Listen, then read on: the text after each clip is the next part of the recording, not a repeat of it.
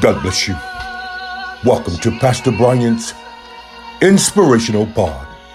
The psalmist David shares with us in Psalms 27, verse 13 I had fainted unless I had believed to see the goodness of the Lord in the land of the living.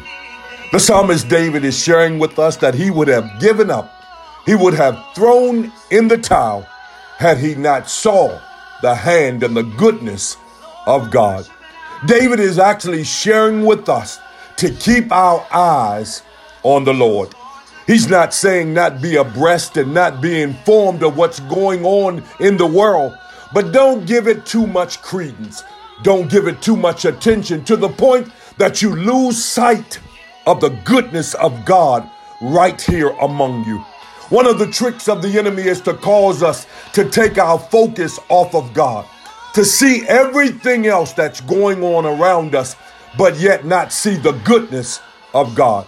Look, I want to encourage you on today that regardless and in spite of what we're going through, regardless of this coronavirus situation, this pandemic that we're currently in, our God is still good.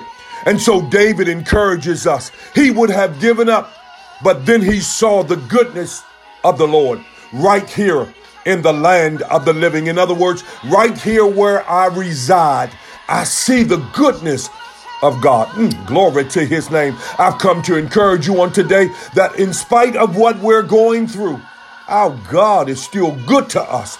Look around you. See the hand of God. See the provisions of God. Glory to his name. Our God is good to us. God bless you. Until next time, I'm in his service.